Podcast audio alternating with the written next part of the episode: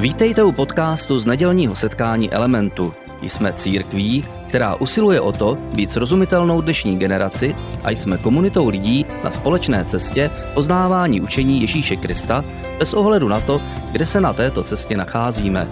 Doufáme, že dnešní přednáška bude pro vás užitečná. Dobré dopoledne, já jsem Marek Plaček a chodím do Elementu již 18. rokem, což znamená vlastně, že jsem tady od jeho prvopočátku, od jeho založení a tím pádem si toho hodně pamatuju a hodně toho vím.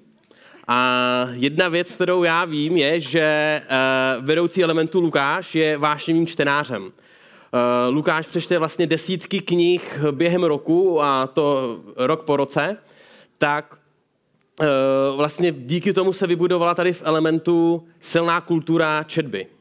A jelikož jsem tady 18 let, tak i já jsem čtenářem a všem mojí knihy, které přečtu, tak eh, se počítají na jednotky během roku. Jsou to knihy, které uh, jsou od uh, sebevzdělávací knihy přes sci-fi knihy až po fantasy knížky, kterých přečtu asi nejvíc za ten rok. A s jednou uh, další věcí, která o mě je uh, trošku známá, je, že jsem člověk, který má rád chronologii. A mám ji tak rád, že když zejména moje žena něco popisuje a není to chronologicky správně, nebo já to nevy, uh, nevyhodnotím, že to je chronologicky správně, tak jí do toho vstoupím, opravím ji a uvedu to na pravou míru. Což znamená, že tato moje impulzivní vlastnost dost často vy mě, eh, nebo nám přihodí určitý eh, nepříjemný situace, většinou, že mlčíme a koukáme na sebe s nepochopením, co se vlastně děje.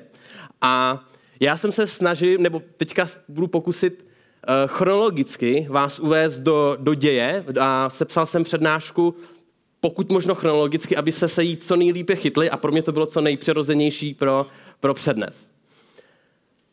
Chronologicky se, teda, eh, se tedy podívejme do roku 2003, kdy jsem byl ještě na základní škole a můj spolužák mě požádal, jestli by jsem s ním nešel na třetí díl Pána prstenů do kina.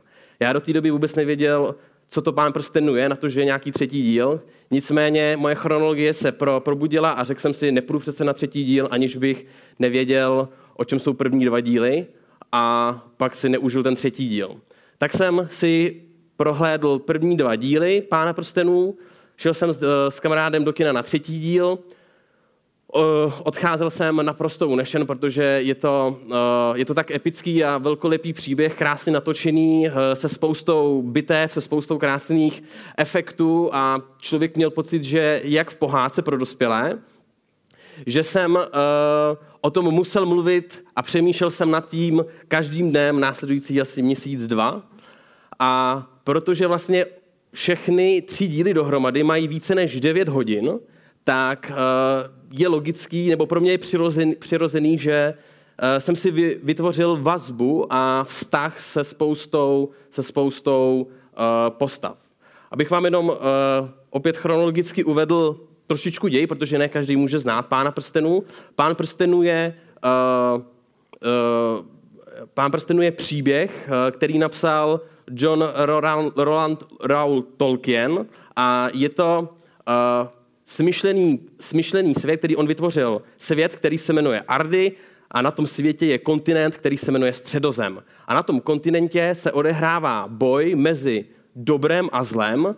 Zlo je zastoupeno uh, Sauronem, což je postava a má uh, své vojáky skřety. A dobro je zastoupeno lidmi, trpaslíky a elfy. A Sauron ukoval prsteny, spoustu prstenů pro vládce různých ras, který jim eh, měli dodávat určitou moc. Ale potom je podvedl a vytvořil vlastní prsten, který je všechny ovládal a touto, eh, touto politikou se snažil ovládnout celý svět tím, že vlastně spoutal nositele prstenů, který byli poddáni jeho prstenů prsten se v průběhu času, ten Sauronův prsten se v průběhu času dostal uh, k dobru, k lidem. Ty se rozhodli, že ho musí zničit, aby porazilo, porazili zlo a zachránili se. Vyprav, vytvořili skupinu lidí, kteří se uh, vypravili zničit prsten do středu říše Saurona, protože to bylo jediné místo, kde mohl být prsten zničen. A na té cestě uh, se, a knihy jsou vlastně o té cestě, o té snaze zničit prsten. A na té cestě uh, dojde k tomu, že ta skupina lidí, kteří se vydali zničit prsten, se v jeden moment rozdělí. Uh, jedna část jde takovou inkognito misi, která se snaží dostat do středu do středu toho, té říše zla a zničit tam ten prsten. A druhá skupina se rozhodne, že, bude, že se vydá jinou cestou a pokusí se bránit eh, lidi a elfy před útoky skřetů a nakonec eh, potom odtáhnout pozornost eh, Saurona od těch nositelů toho prstenu, který se vydali vlastně jemu pod nos zničit, zničit prsten. A jak jsem řekl, tento příběh je, byl sfilmován na více než 9 hodin. Je to fantastický a pro spoustu lidí, zejména mého věku a mého pohlaví, je to jedna ze eh, z určujících eh, knih a tvorby, nebo respektive filmů, ke kterým se stále vrací i ve svých 30 letech. A protože je to dlouhý příběh, já jsem si s nima vytvořil uh, vztah, tak na konci, když došlo k uzavření příběhu a u uh, zakončení filmu, tak tam došlo vlastně k takovému hořkosladkému happy endingu, kdy uh, se ta skupina opět spolu sešla a najednou uh, se rozešli a šli každý po svým uh, běžným životě. Člověk, který se stal králem, začal královat. Člověk, který byl farmářem, vrátil se domů a šel farmařit. Uh, trpaslík, který měl rád eh, kutání, tak šel kutat. A mě hrozně eh, štvalo a mrzelo, že jsem vlastně nevěděl, jak se tento příběh dál posune a jak budou spolu dál ty postavy fungovat a jak budou spolu pracovat. Takže tenhle ten moment byl pro mě natolik frustrující, že jsem byl z toho tak smutný, že jsem se koukal spoustakrát na ten film dokola a dokola, abych si připomínal ty dobrý, dobrý momenty a zapomněl na, tu, na ten smutek, který byl z uh, toho ukončení. Naštěstí po pár letech se mě dostala do ruky kniha o pánu prstenů. A jak můžete někteří z vás potvrdit, tak kniha je dost často lepší než film a je tam mnoho, protože tam je mnohem víc popsaný příběh, který je víc dohloubky a je tam spousta jiných dalších uh, souvislostí, které se nemusely vejít do, do filmu. A když jsem si přečetl tuto knihu, tak jsem se opět vrátil, nebo tři knihy, opět jsem se vrátil do té středozemě a začal jsem s tím být mnohem víc spjatý, protože vlastně opakovaná zkušenost se stala mnohem silnější a uh, já jsem byl do toho mnohem víc zainteresován a spousta otázek, které byly ve filmu a nebyly zodpovězeny, mě zodpověděly knížky. Ale na neštěstí přišla spousta jiných otázek, které nebyly, které byly nas, nas, eh, nastíněny v knížkách, ale již nebyly vysvětleny v těch knížkách.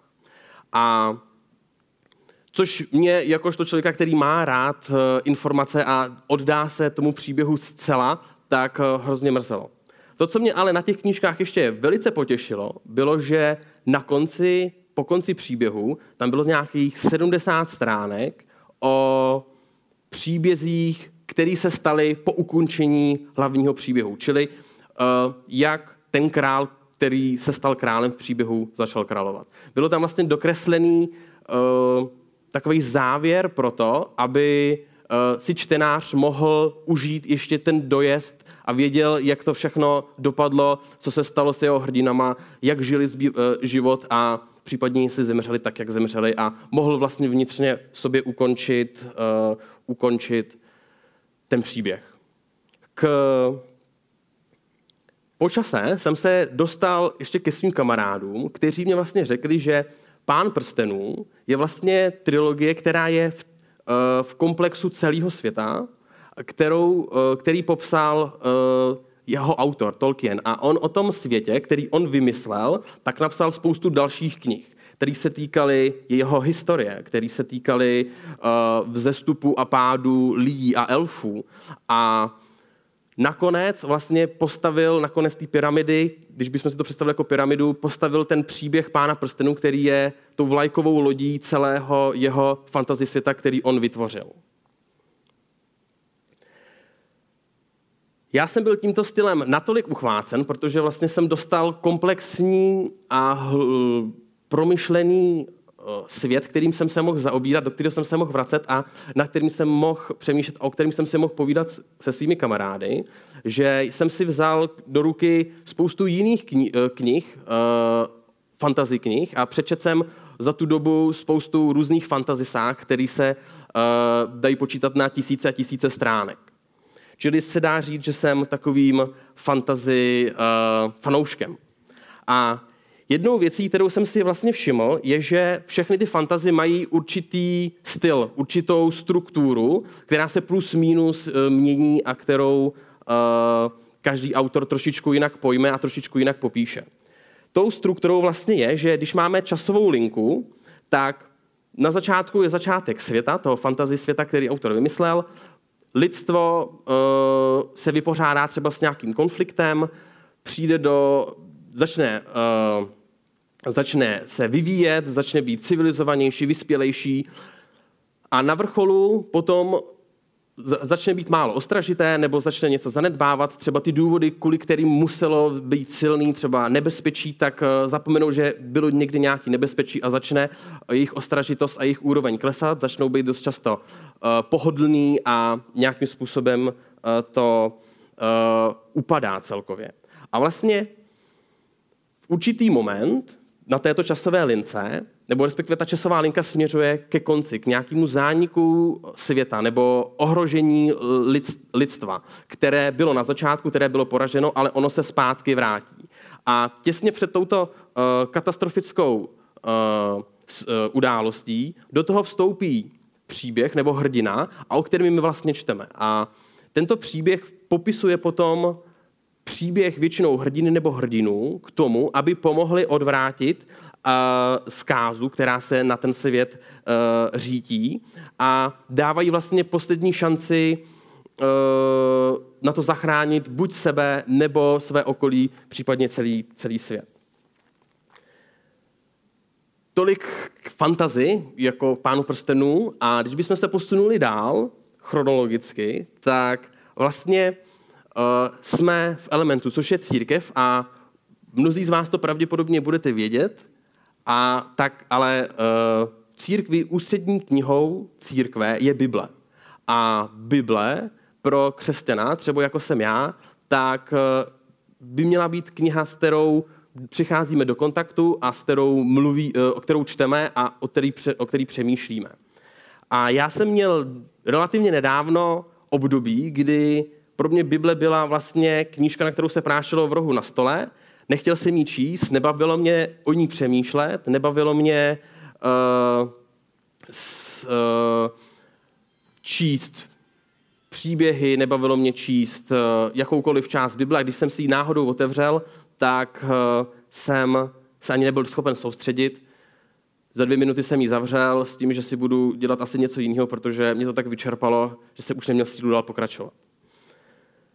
Jednou ovšem se vlastně stala situace ve sprše, že jsem přemýšlel nad tím, co bych dělal po sprše. A napadlo mě, že bych si mohl jít číst. A rád bych si přečet něco, co mě baví. Takže samozřejmě Bible to nebyla v tu dobu, takže jsem si řekl, přečtu si, přečtu si fantazi nějakou, kterou mám. Ale v hlavě jsem měl takovou jako myšlenku, že bych možná měl si tu Bibli přečíst a e, vrátit se zase k nějaký třeba pravidelnější četbě. Protože jsem ale člověkem pohodlným, tak bych rád dělal věci, které mě baví a které dělám rád. Na druhou stranu jsem člověkem, který má rád i efektivitu, tak jsem se pokusil přemýšlet nad tím, jak udělat z Bible, eh, kterou bych měl číst, příjemnou záležitost, abych ji čet rád. A napadlo mě, že bych si ji mohl vlastně číst anebo nahlížet na ní jako na fantasy knihu. A možná vás to všechny překvapí, když to takhle srovnávám, ale já vám to rád hnedka vysvětlím. Bible jako taková, tak eh, pro mě byla eh, kniha, která eh, je tlustá, kde je spoustu příběhů, kde mě bavily nějaký části, ale nějaký části mě nebavily a nerad jsem se k ním vracel. Ale na základě zkušenosti se s fantasy knihy, knihami jsem si říkal, když bych na to koukal jako fantazy, na, na, na, měl bych si tam najít nějaký příběh, jako byl Pán prstenů pro uh, fantasy svět ve středozemi, tak by mě to mohlo bavit a mohl bych to začít číst, uh, mohl bych to začít číst jako fantazy a příběhově. Našel jsem si tedy uh, příběh, který podle mě v Bibli, nebo Bible směřuje k nějakému příběhu a z Bible potom další uh, části Bible se k příběhu vrací. Čili já jsem našel vrchol té pyramidy, uh, ten příběh, který je ultimátní a který je hlavní pro Bibli. A tím příběhem byl příběh o Ježíši Kristu, který je napsaný v evangelích protože vlastně Bible ve spoustě věcech směřuje uh, a popisuje spasitele, popisuje um, osobu, která přijde, zachrání svět a svět potom bude zachráněn. Čili tato paralela zde byla naplněna a já jsem tedy začal číst Bibli jako fantasy příběh. A začal jsem číst Evangelia jako fantasy příběh, který uh, je jako pán prstenů, čili pro mě zábavou a ke kterému se rád budu vracet a na kterým budu přemýšlet, uh, přemýšlet jinak. Možná vás moje srovnání s Biblí a s uh, překvapuje. A pod slovem fantasy si představíte zjevně vymyšlený příběh, ale uh, nemusí to být, nebo je to vždycky tak pravda, a, ale uh, příběh Ježíše je vlastně historickou událostí, je to příběh historický. A z tohoto z toho důvodu mnozí křesťané mohou číst Bibli jako učebnici, což uh, může být kontraproduktivní přesně z toho důvodu, jak jsem popsal, že to dotyčného může začít o, unavovat a obtěžovat.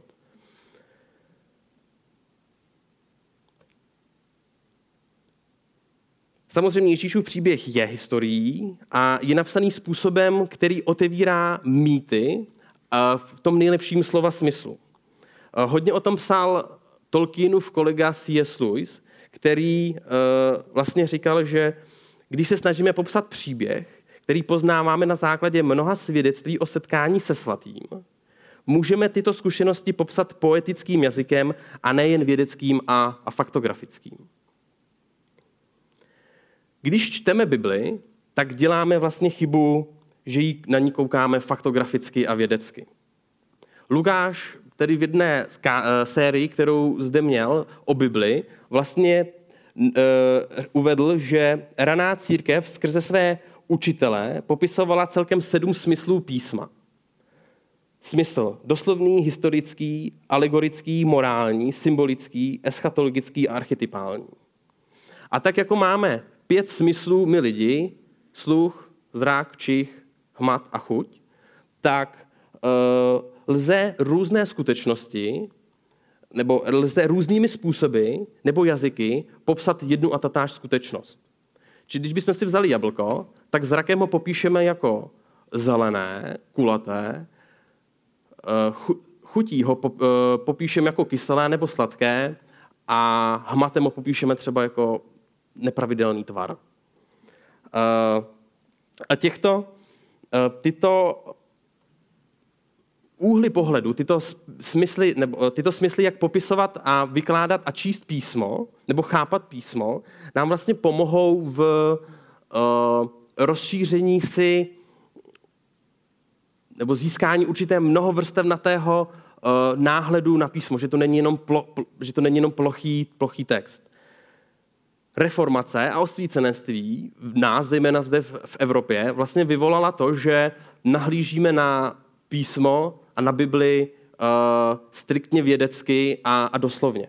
Čímž vlastně přicházíme o ty další úhly pohledu, na který bychom, který bychom mohli při, při písmu uh, a při jeho čtení uh, nacházet a užívat si je. v starý zákon, který vlastně předchází před částí o evangeliích, tak je plný, uh, plný historie, plný deníků, plný poezie, uh, plný různých komentářů, prózy a nikoho by asi nenapadlo číst, prózu, uh, číst poezii fakticky a doslovně.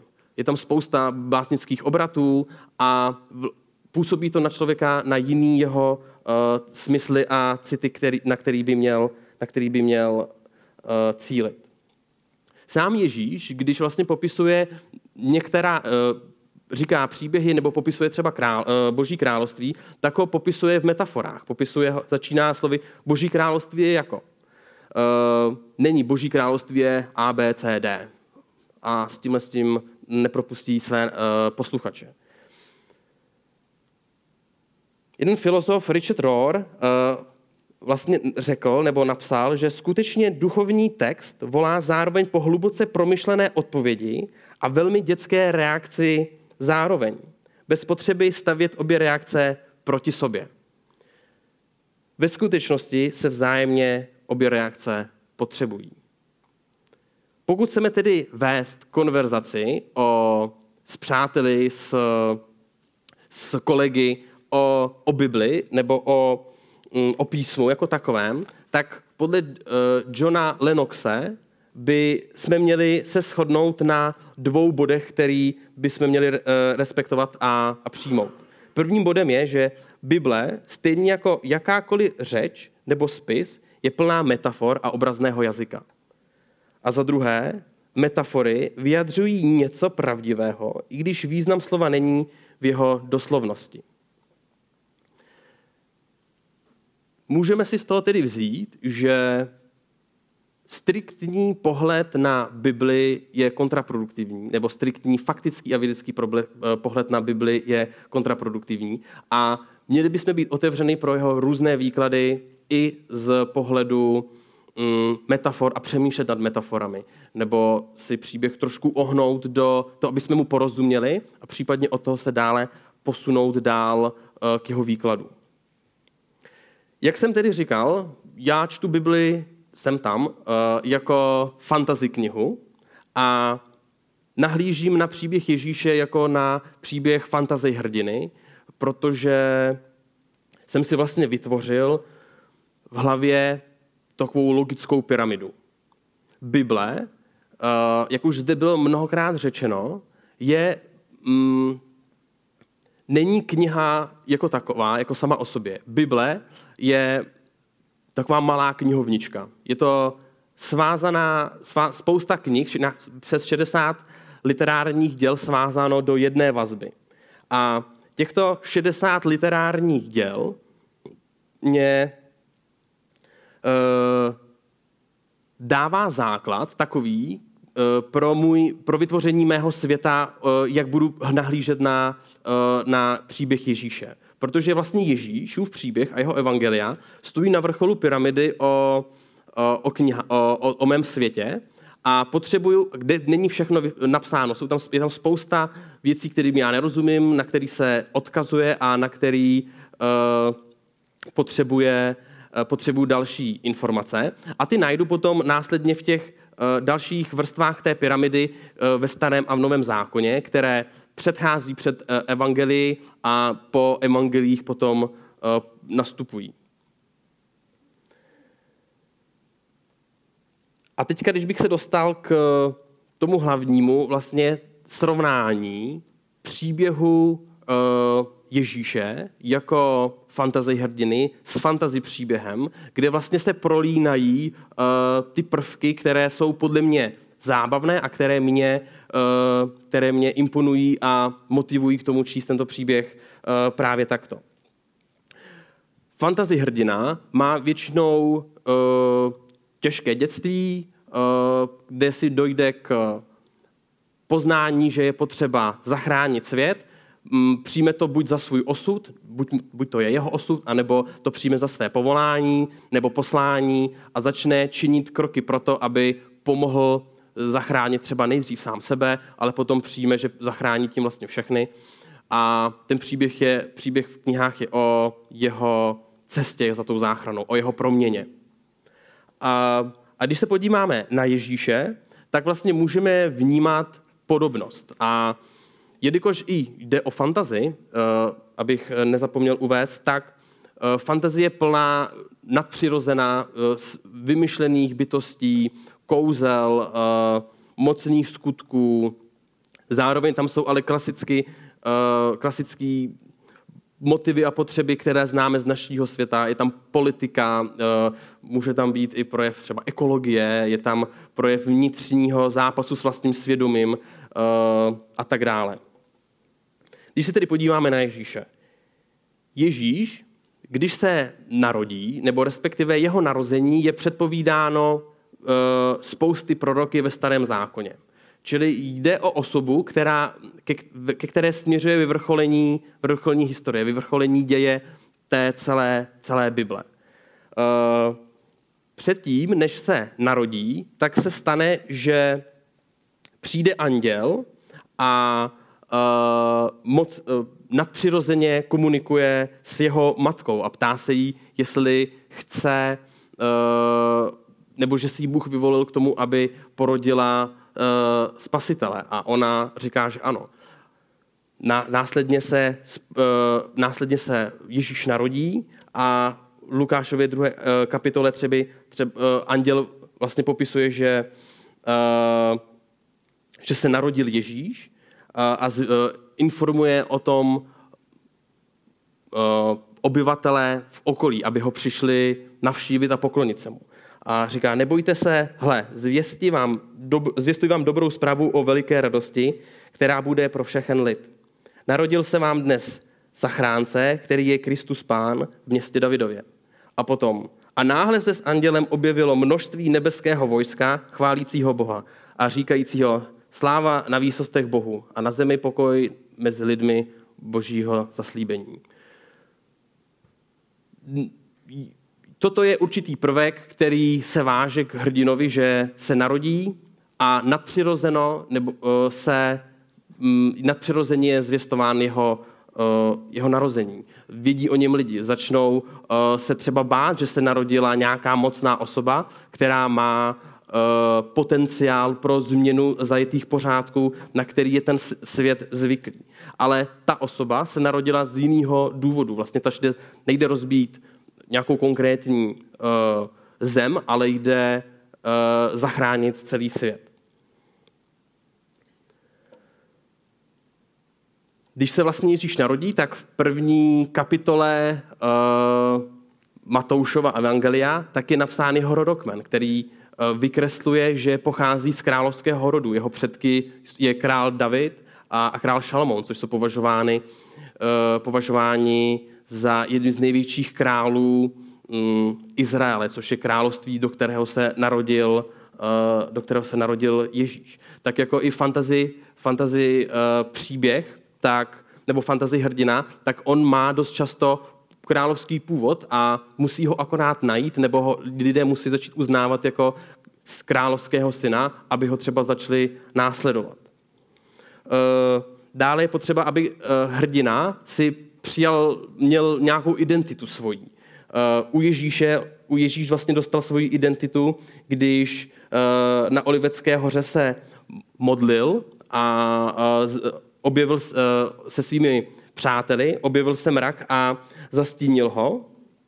A z oblaku se ozval hlas, který vlastně řekl, toto je můj syn, eh, toho poslouchejte a toho následujte.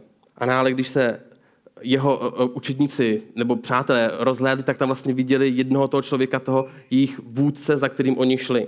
Čili fantasy hrdina dostal identitu a čtenář se spojí s jeho, s jeho posláním. Eh, dost často je krásná část tréninku, kdy eh, hrdina vlastně se trénuje a zlepšuje se a zdokonaluje se ve své disciplíně, ve svých schopnostech. Třeba u Ježíše to je, když se modlil, tak se modlil tak silně, že jeho pot se stal, stala krví, stal krví.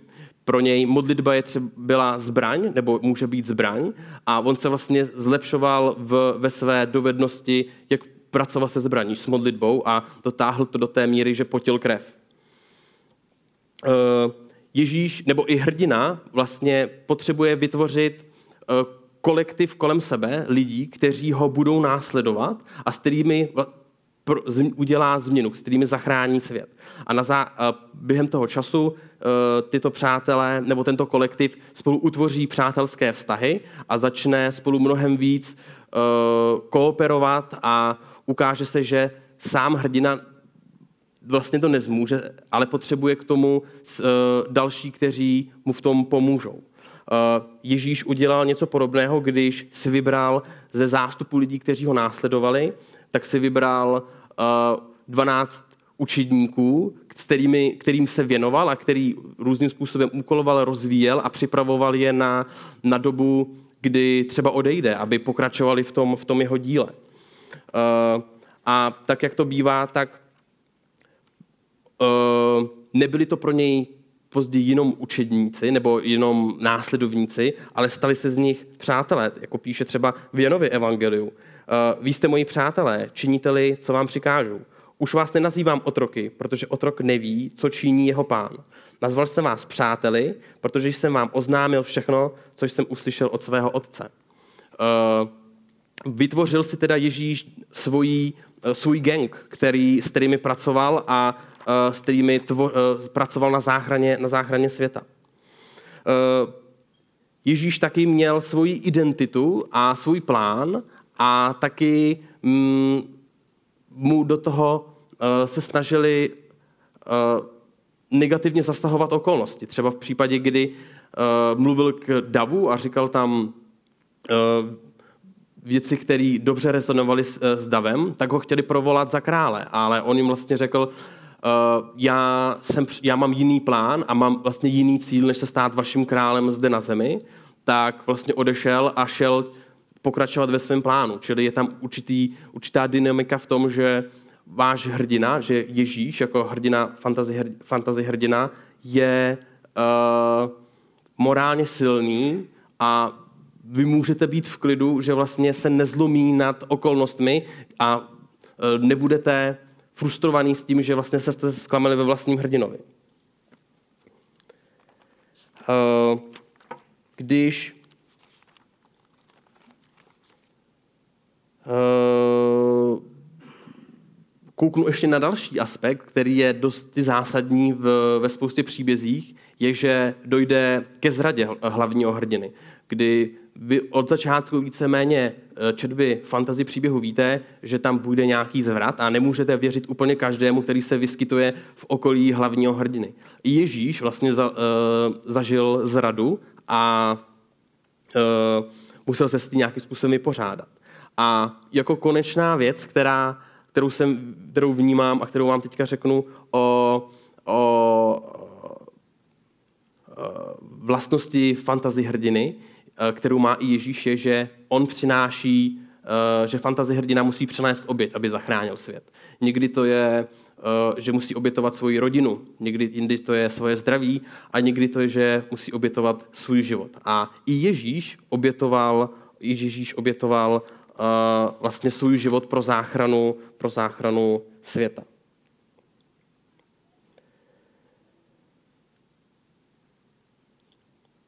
Všechny tyto vlastnosti a podobnosti, které jsem si všimnul, mě uh, pozbudili k tomu, že jsem začal Bibli číst s mnohem větším nadšením. Uh,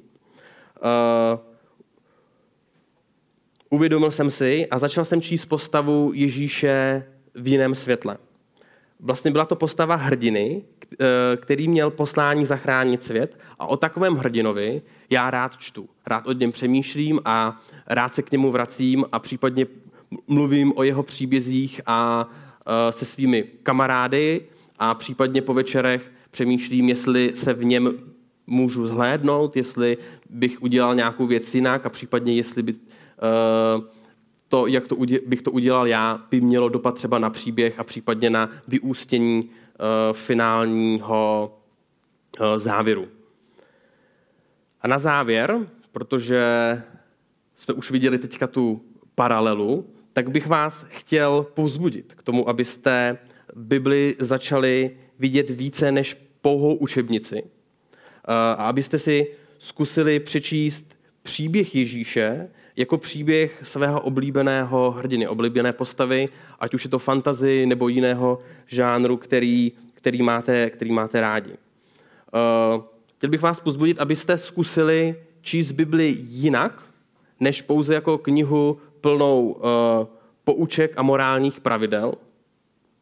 A když já jsem to takto udělal, získal pro mě příběh Ježíše čerstvý nádech. A stal jsem se součástí příběhu a doufám, že i pro vás by toto mohlo být nápomocné a pozbudivé pro to, abyste Bibli a příběh Ježíše četli formou eh, příběhovou, než pouze formou eh, naučnou a poučnou. To je ode mě vše. Já vám děkuji za, za pozornost a mějte krásnou neděli a já se s vámi loučím.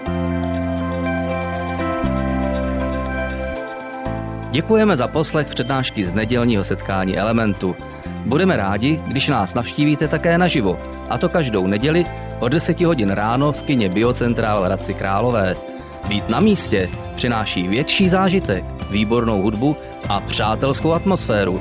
Více informací o našich aktivitách najdete na webu element.cx nebo na Facebooku Element Hradec. Těšíme se na vás.